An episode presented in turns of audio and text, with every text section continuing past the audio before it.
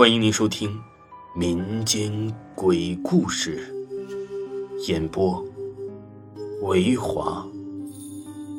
如果您喜欢维华讲的民间鬼故事，那您就不要吝啬您的小手，点个赞，关注一下再走吧。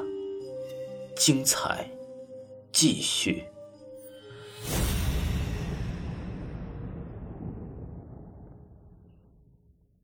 再给大家讲一个呀，这上海闵行的东海学院。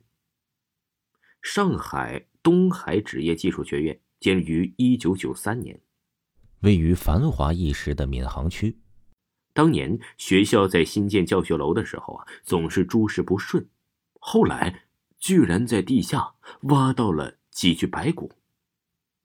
本来很多的学校啊，选校址的时候都是选择一个比较偏僻的地段。基本上啊，可以说没有哪个学校是建在坟堆上的，而且呀，这种地方的灵气较高，风水好，因此校方当时也没怎么在意，只是草草的将白骨啊掩埋了。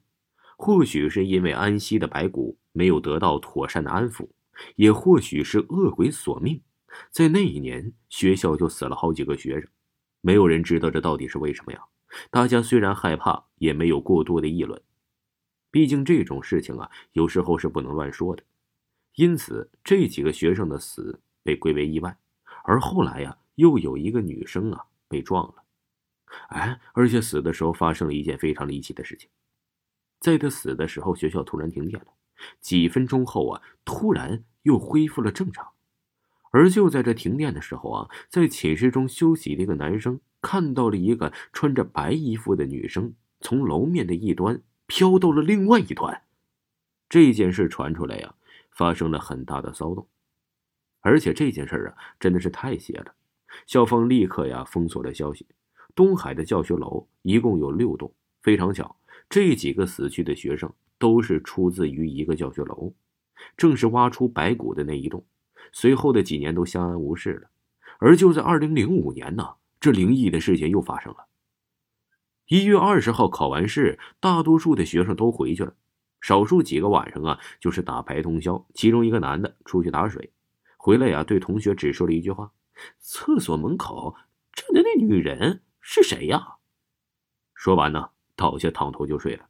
第二天早上，他莫名其妙的就死去了，是死因不明。